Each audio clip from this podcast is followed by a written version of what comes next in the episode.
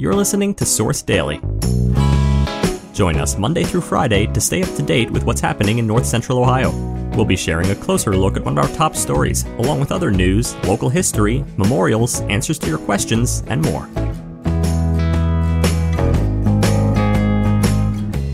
Today, the Richland County Coroner's Office has confirmed that a body found in North Lake Park on Sunday is that of Shealeah Lachelle Staley, a 30 year old woman from Ashland who had been missing since the end of August.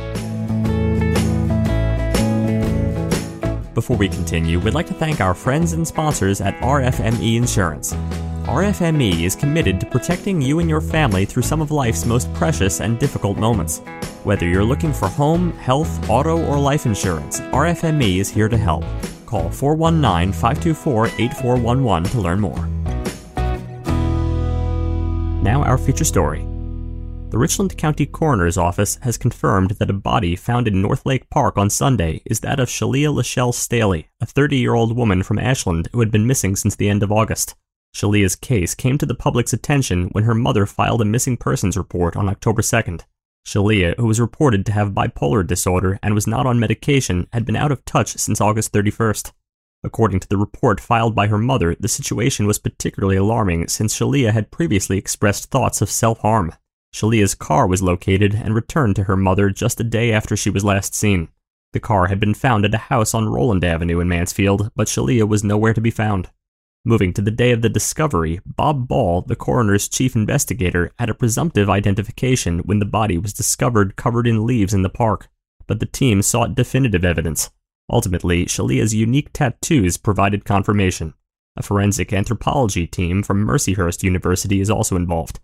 While no foul play is suspected, the university team's expertise will be critical in examining Shealeah's remains for any hidden signs of trauma. The discovery was made somewhat coincidentally as Mansfield police were conducting an arrest in an unrelated case, which led them to the location where Shealeah was found. For more on this story, visit us at richlandsource.com. Next, some Ohio history. Did you know that Ed was a comedy drama TV series that ran for 83 episodes from 2000 to 2004 that takes place in the fictional town of Stuckeyville, Ohio? The show revolves around Ed Stevens, a hotshot New York lawyer who, on the same day he's fired from his job, comes home to discover his wife is having an affair with a mailman she met at Starbucks. Dejected, Ed decides to return to his Ohio hometown to recover. Ed was acclaimed and received casting, writing, and directing Primetime Emmy Award nominations. Finally, we'd like to take a moment to remember the life of Sue Preece. Sue was born in Martin County, Kentucky in 1947 and graduated from Warfield High School. She attended Prestonsburg Community College and worked at AK Steel in Mansfield. After many years, she retired from FT Precision in Fredericktown. She's survived by a sister, brother, son, two granddaughters, a great grandson, and many nieces, nephews, neighbors, and friends. Thank you for taking a moment to celebrate and remember Sue's life.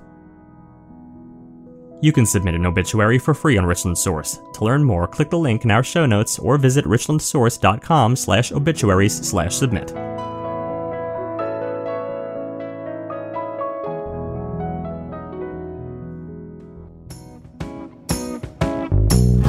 Thanks for listening. Join us again tomorrow. Also, make sure to head over to richlandsource.com and click the Be a Member button to help support independent local journalism that informs and inspires. Every contribution goes to helping us make Richland County a better place and to help keep our journalism free. Also, if you like this podcast and want to hear more, make sure to rate and review us on Apple Podcasts.